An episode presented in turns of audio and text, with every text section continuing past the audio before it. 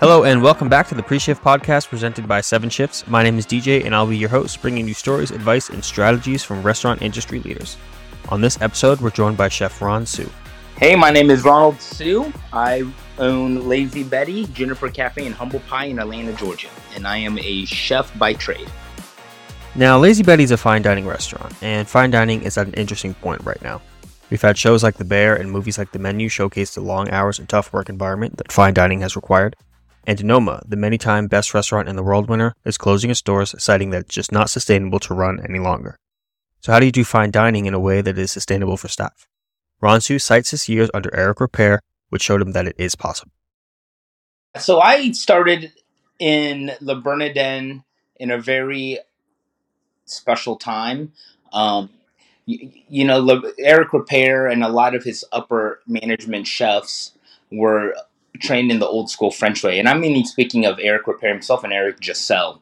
Um, and, you know, they, they, there were remnants of that old school French brigade system that was, you know, quote unquote, very military like.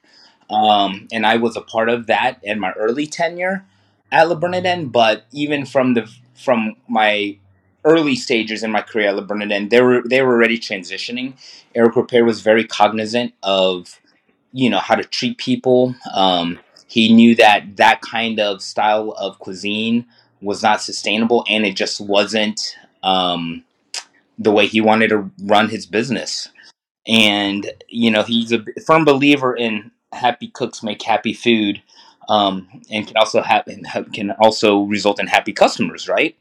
And so I was I was there. Yeah, I was part of this very um, strict environment at Le Bernardin um, you know, where every aspect of your work was was under review. Um, one of my favorite stories that I like to tell my current staff is that one time I was put on a station and I was tasked with doing something I have never done before, and this was turning artichokes, and I had to turn a, two cases of artichokes a day, um, and I've never done it, and you know it was quite daunting. I was I've never done it. I only had a couple hours to get my work on, on top of the artichokes done, not just artichokes, but I had to figure out how to do these two cases a day plus my other 30 other prep items. And so I was like, you know what, I'm just going to come in a couple hours early off the clock and do it. Um, y- you know, until I get good. And I did that. And then the the old executive chef, he's not there anymore, saw me early one day and was like, "What are you doing here, Ron?" And I'm like, "Well, you know, I'm not good at doing these artichokes, and I just wanted to come and give myself extra time to make sure they're good and whatnot." And he goes, Well, I need you to pack up your knives and go home and come back at your end time. And his and the way he and I was like, Why? You know, it's off the clock. I'm you know, I I want to learn. I don't you know, I want to make sure my product is good. And he goes, Well, you know, my grandmother can cook at any pace. If if if if my you know if an amateur wants to make beautiful artichokes, they can do it. Um, but what separates us is that we do it in, in a certain amount of time and we get it done quick. Um, and you have to learn how to deal with that pressure. And he was like, go home and do it. And so I did. And, you know, I, I ended up learning how to turn beautiful artichokes very, very fast. Um, and, you know, I don't think that was necessarily, necessarily like a bad thing for me. And he's right. You know, that's what makes us different. Um, from professionals and, and, and home cooks is that you can do the job better faster than an untrained professional. So, you know, that was one lesson um, I really appreciated. Um, it, it, you know, not, not only did it teach me the actual trade or the craft, it taught me the the the ambiance or not the ambiance the it taught me how to deal with pressure right um, it taught me hey work with a sense of urgency. Um, you gotta you gotta be able to rise to the occasion and and and yeah they're they're very high expectation set and you got to do what you can to meet them um, and i learned how to deal with a lot of pressure there. And and that was just one one incident that taught me those lessons. That same culture of excellence is at the core of lazy betty as is a great staff experience it's a balancing act but one that Hsu and his team are able to walk. We try to give them a good work life balance. Um, obviously, there are times that there is the, the work itself does require more time. Um, and they're willing to do it. You know that we try to find like-minded people. We try to set the goal in front of everyone, um, and that goal is very simple for us: is to be the best restaurant in Atlanta, and you, you know, um, and try to be perfect. I, you know, and per- perfection isn't isn't really ever. It may be the goal, but it's it's never something you can really attain. But it's the goal you work for, and and that's just more about setting the culture of how you want to work and what kind of goal you want to achieve and and it's about setting those goals and getting like-minded people to to move in that direction um, y- you know there's definitely a, a set amount of pressure and expectation um, but people people like that. You have to challenge staff to to hit certain goals. Otherwise what's what, are they there for? You know if you don't have benchmarks if you don't have goals and and and in in the in the way you put the work out there. You know first and foremost restaurants are people business. And for you to be able to navigate each scenario you have to know who you're dealing with right? Um, some people may be living paycheck to paycheck so for them to you know ask for a dollar more or two dollars more or more hours or you know a higher paying position um, you, you know it, you have to understand where they're coming from their point of view um, you know, other people could just be like, "Hey, I came in with a as sous chef on my resume. I should be the one doing the sauces already." And it's like, well, that's that's just coming from a sense of entitlement, right? Whereas if somebody else is like, "Hey, I've shown you from day one that I can do every station you put in front of me.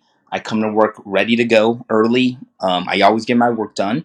And that that that kind of reasoning is coming from a, a place of earning it and and you have to know where your staff's coming from um, and that and that comes not from you know uh, p&l you just have to talk to your guys and get to know them and understand where they're coming from and that's how you can create a good work culture and incentivize people the, the right way and give them what they need.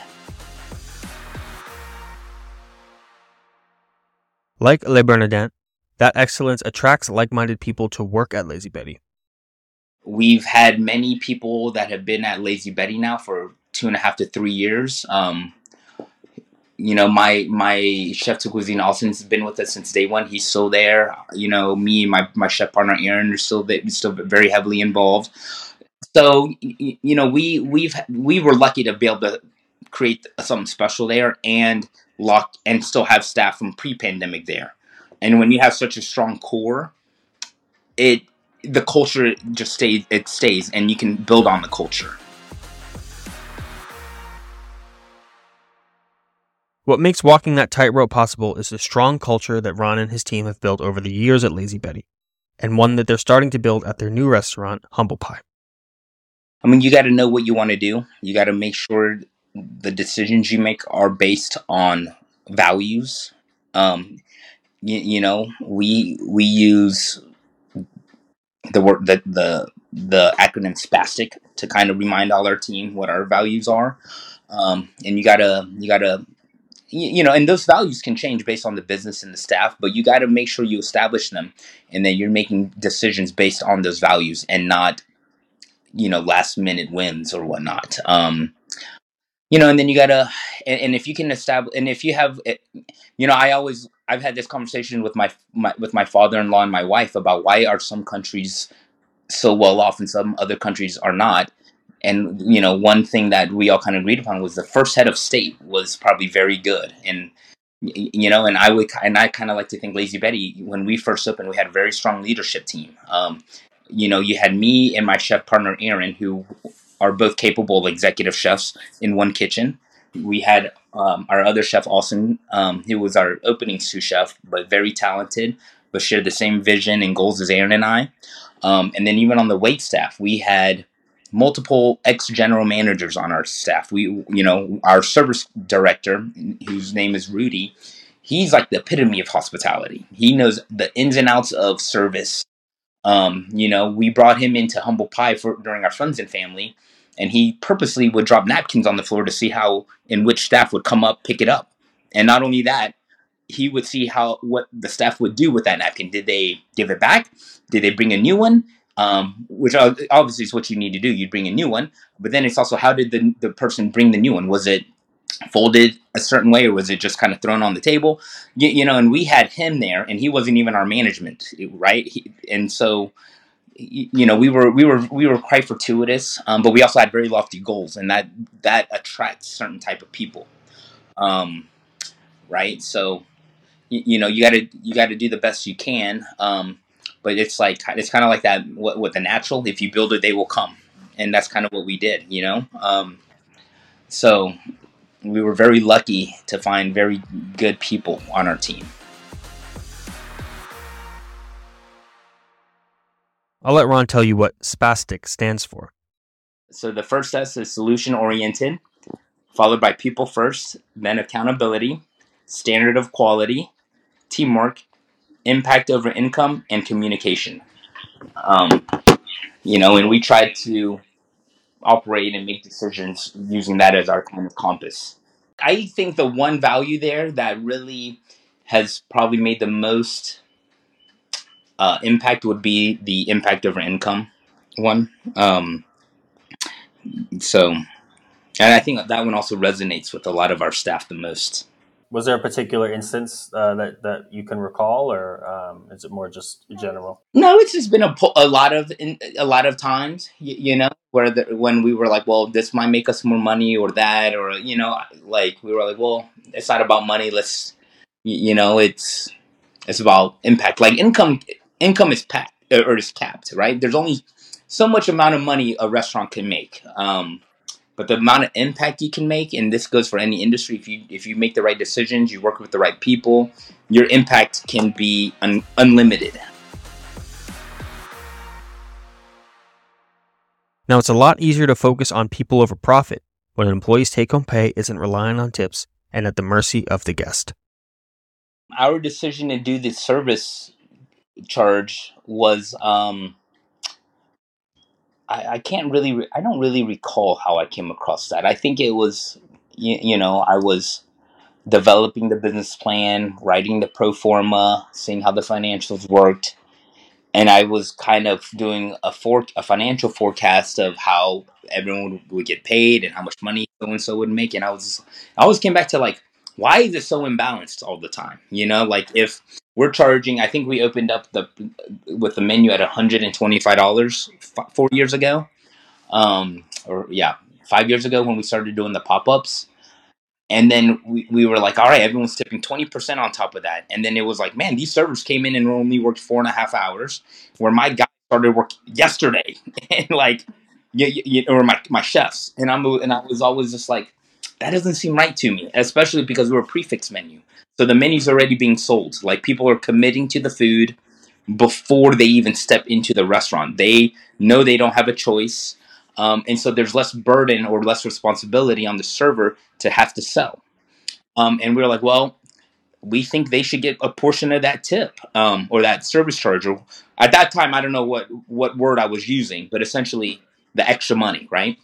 Um, and, and you know, and I was from New York. I was there when um, Danny Meyer tried to institute it um, at all his restaurants, and he even he had his his troubles with it. Um, and so I just kind of dug around. I read more on the, the the the the labor laws in Georgia and what worked and what didn't, and I was like, we're gonna do it, and I and I did it. Uh, it wasn't easy. Um, there's a lot of of our of our guests didn't like it. Um, I mean, if you scan, if you skim back and look at our online reviews for the first year or two, I, I mean, I would say probably anything that was a negative review, um, probably commented about that service charge. Um, and then we even had staff um, not like it. You know, it was such a unique model; they weren't sure like how to uh, how to verbalize it to staff. You know, or not to staff. They didn't know how to verbalize it to guests. Um, it, one, one challenge for us was, hey, you have to tell customers that the service is included and not tip. And a lot of the pushback was, well, why would I tell customers not to tip? and they're like, why are you capping how much money we make? And we were like, well, if you're, and this was four and a half years or five years ago, almost five years ago. Like, well, if you're already making a 20% tip, that's pretty good already. Um, and if you don't tell them, you're going to burn their goodwill and their trust, and they won't come back. And you're going to it's going to shoot you in the foot later down the road. You're you're you're selling the short term for the long term here. Um, but you know that was that wasn't the that wasn't the majority of our staff. That was uh, quite honestly the minority. Um, and as we operated, people liked their, how much money they were making, and as we adjusted it and evolved it, we were able to. And as we added, um, you know, we ended up adding some supplements to the menu that weren't standard on the menu. We were like, well, if you guys sell this, then you guys can get the majority of that service charge, right? Such as caviar or truffles and other other supplements. Um, because that, that was really up to them to, to try to sell. Hey, can you get them to sh- shave two grams of truffles on their steak dish, or add some foie gras to their menu, or whatever it was, right? Um, and so that gave that that kind of helped alle- uh, alleviate that kind of issue. Um, and then and then we also started giving the wait staff, um, and I and yeah, I think we gave. I think we do. I got. I don't know the exact numbers. It's, it's either the vast majority or all of the service charge from beverage sales.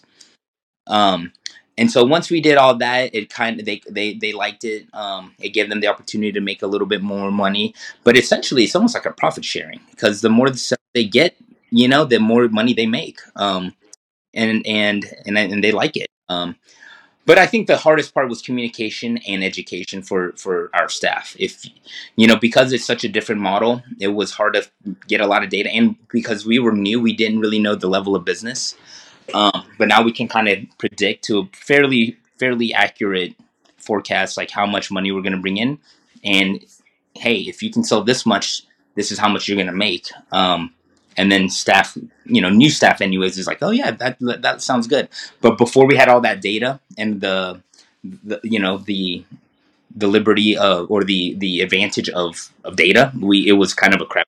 Um, so, but you know, we but anything hard, anything new like that, man, it takes time. It's not anything that you're just gonna be able to achieve overnight. It's it, li- it was literally like every night we had issues, or every week we had issues of the service charge, and it was a lot of tweaking, changing. At first, at one point, you know, some staff was like, "Well, we don't know how much we're actually gonna make. We don't know if it's being distributed evenly." And then we were like, "All right, we'll put it on. Um, we'll put it on the spreadsheet, and everyone can look." you know and then that opened up a whole nother can of worms and we're like all right we are not doing that again um you know um because people would be like why you know and, and it was it was it's it's some it was a service charge but it was pooled so it wasn't like per section um and then you know so it, it was a lot of a lot of things um but we, we have found the balance uh, and of what works for us now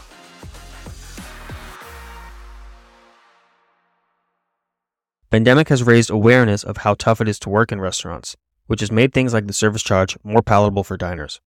One good thing that i think the pandemic did do was raise everyone's awareness about the financials of a restaurant. Um y- you know because a lot of restaurants during this time would pivot and change their wage models. And after the pandemic i would say before the pandemic uh, lazy betty was maybe one in three or four restaurants that was doing it in all of atlanta.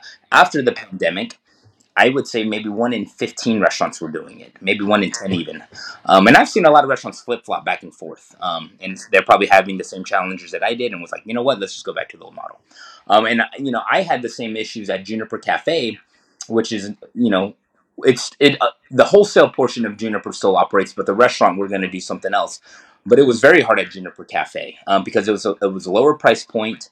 Um, the staff just wasn't as polished as, as Lazy Betty staff, um, and so it was much harder to communicate and to resonate and get people to understand. Hey, like tell customers service is included. Don't try to get an extra tip on it because once they go home and look at their credit card slip and realize they already paid for the service and then they left another 20%, they're not going to come back. And that happened a lot.